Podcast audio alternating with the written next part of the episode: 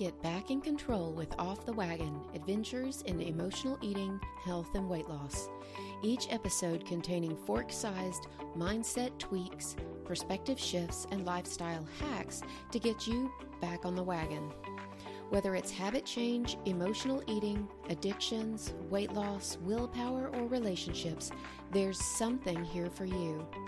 So let's get on the wagon and get down the road to your goals with me, Christy R. Hall. Welcome to episode 16, where today we're talking about the difference between acknowledging and getting stuck in. For the past couple of weeks, we've been talking about how to manage our feelings and emotions on the podcast, and I'm getting some great feedback and questions. And a lot of you have contacted me saying, Hey, Christy, I'm totally acknowledging where I'm at and I'm still stuck. You're saying to yourself, Yes, I'm struggling with food today. Yes, I'm struggling with my body image today. But that's not helping because, in the end, yes, I'm eating my feelings today. And it can seem like a struggle. And I'm reminded of a movie my husband watches quite a bit called The Big Lebowski. And in it, the stranger, as played by Sam Shepard, says in a very strong southern drawl sometimes you eat the bear, and sometimes the bear eats you. And the phrase's general meaning is that you win some and you lose some. There are good days and bad days. And the idea is, and our hope is, that you have more good moments than bad, more good days than bad, and that over time your averages tip towards better and better. But that being said, I want to be clear that there's a difference between acknowledging where you are and how you're feeling at any given moment and getting down into it and wallowing in it. If you are acknowledging your sadness or your anger or your stress and anxiety, and then staying sad, angry, stressed, and anxious, then you are likely doing something to keep it there. Instead of acknowledging it, you've gotten down in the hole with it and are playing in the mud. So imagine just for a second that there's this little version of you. Perhaps it's younger, more sensitive, cuter with less wrinkles, who wants nothing more than to be liked and for everyone to just get along and be happy. This version of you sees and experiences everything that you do, but it doesn't always understand much of it. This little you sees some people's actions as just plain mean and sees the world as kind of scary. But it sees the world as this picturesque place of possibilities where you can still be an astronaut or a princess. This version of you hasn't learned how to keep from getting bogged down in the sticky mire of negative feelings and so often gets stuck in a place of feeling bad. You, as the adult, see this other version of you is trapped in a prison of unpleasant feelings. But society tells us that if we're doing it right, we won't have negative feelings. And so, in an effort to fabricate the perfect Instagram life, you ignore it. You keep walking, going about your day, thinking that eventually it will resolve itself on its own. And sometimes it does. And it's a miracle. And you're totally not sure how it did it. But sometimes it doesn't and it stays in a funk. And that's how you've been doing it ignoring what you think you can't change and white knuckling through the rest of it. And then here comes Christy telling you that if you acknowledge it, you'll get out of the mire. And so, you're walking down your path and you notice that you're stuck in some unpleasant emotions and you say, Hey, you're stuck. And that's acknowledgement, right? And that acknowledgement feels good. And so you acknowledge more. Wow, what's happened there to you really sucks. And that shouldn't have happened. And poor pitiful you. I'm so sorry. And the next thing you know, you're down there in the pit of despair with this other version of you, and you're throwing a pity party together there in the mud. And it's okay to get down there in it. In fact, you may need to acknowledge and examine it and really spend time with it. You may need to grieve to clear out some other emotions. But never forget why you're there.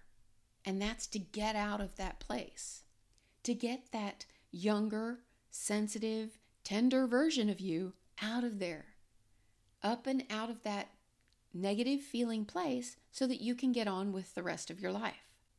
So at all times, you have to ask yourself if I were the parent of this little me, and let's face it, you are now, how would I help them get out? As a parent, if your child were having a struggle with a friend, would you tell him or her to have a cupcake? Would you give them a bowl of ice cream?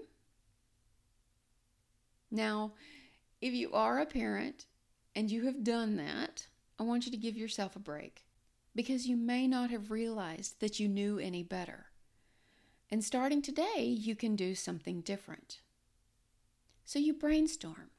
What would you tell your child to do? Is that an appropriate response to what you're experiencing right now? As an example, one client of mine found herself doing really well with her plan until about 3 o'clock in the afternoon.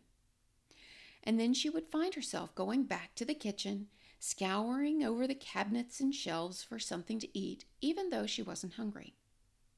How this parenting exercise would work is she would sit herself down and say, Hey, I see you're going to the kitchen an awful lot. What's going on there? Are, are you still hungry? And she would likely answer no. So then she would dig deeper. Then why are you in there? Now, if her subconscious, her little inner self, is anything like mine or like yours, she'll likely get a lot of I don't knows and nothings, right? This is fine. And when you think about it, it's typical behavior for a child who hasn't fully thought about it. But that's not your invitation to stop. Well, then she'd say, You were doing fine before. Did something upset you? And her inner self will likely say no. And so then she would ask, So what happened? The idea here is to get a little detailed. I mean, don't torture yourself, but realize that the devil is in the details. And then her inner self may say something like, I was bored. But bored is a surface answer. So she would dive a little bit deeper because this is where the healing lies. Questions she might ask herself are What's wrong with being bored? What's so bad about having no more chores to do, or no more books to read, or no more games to play? Or what bad things happen if you have nothing to do? When you get down to this level, you may be dealing with a pattern, program, or behavior that was created when you were a child in response to your caregivers. You may find that adults scolded you or called you lazy or even punished you for having nothing to do. There are tons of proverbs from the time of our parents, our grandparents, and beyond to help tell us that there was always more to do and good and honorable people worked from sun up to sundown doing chores. And this may be a system you were brought up with. Or you may have developed it on your own, learning that slacking off or resting earned you a second place at the science fair or a B on a test. Or deciding that the one afternoon you took off work is why you didn't get that raise you asked for. Now, if you listened to last week's episode, then you know that those meanings may not necessarily be true.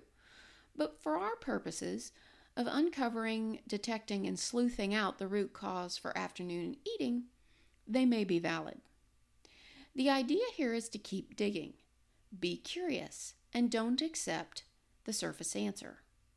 Your subconscious mind knows you better than anyone, and it knows all the right things to say to throw you off the trail.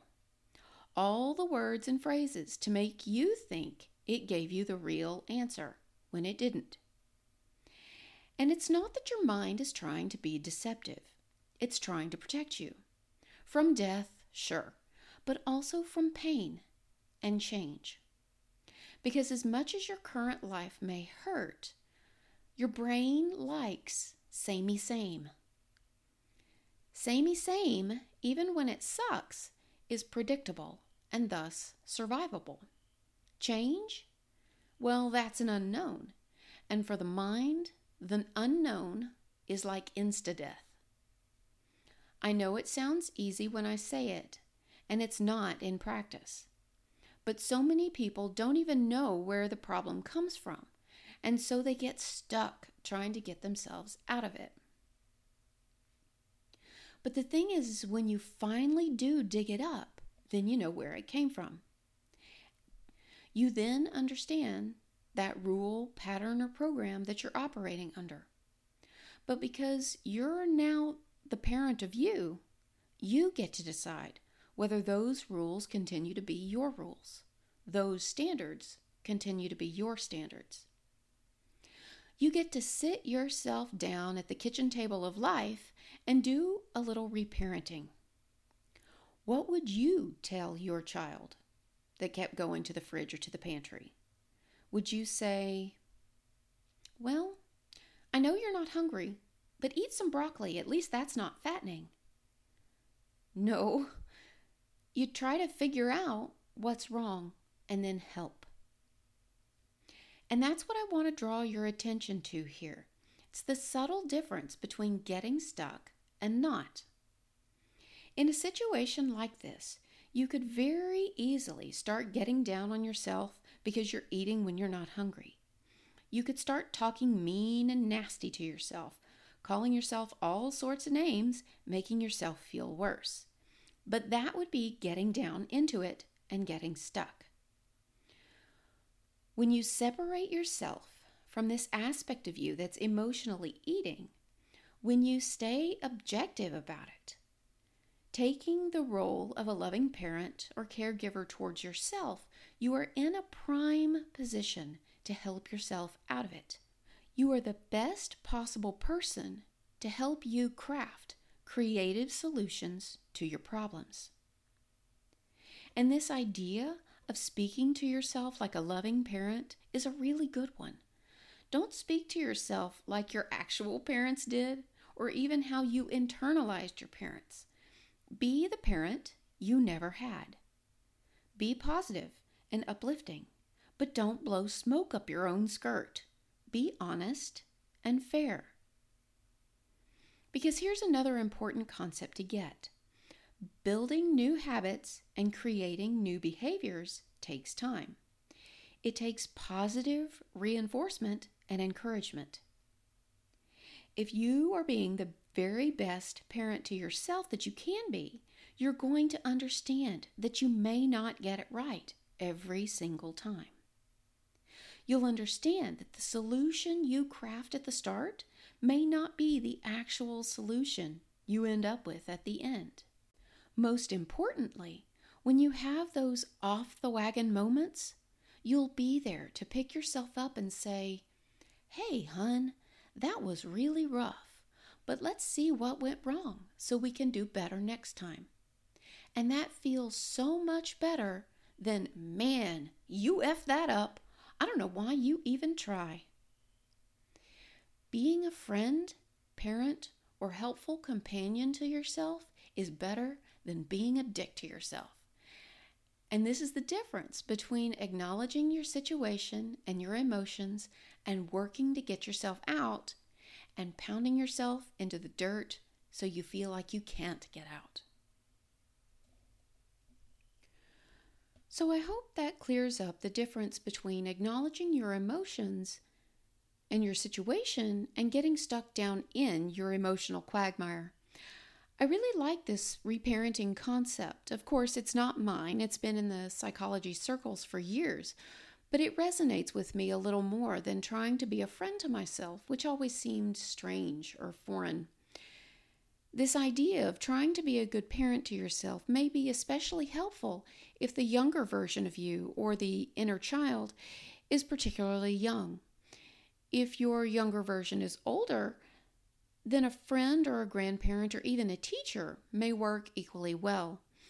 It doesn't really matter which role you choose. What matters most is that you step up and out of the situation and look at it as a third party observer without so much invested emotional interest. If you have any questions about this technique or are looking for angles for attacking your own issues, feel free to reach out to me on Facebook at fb.me forward slash Coach Christy R. Hall or on my website www.christyrhall.com. Thanks for listening, and I'll talk to you soon.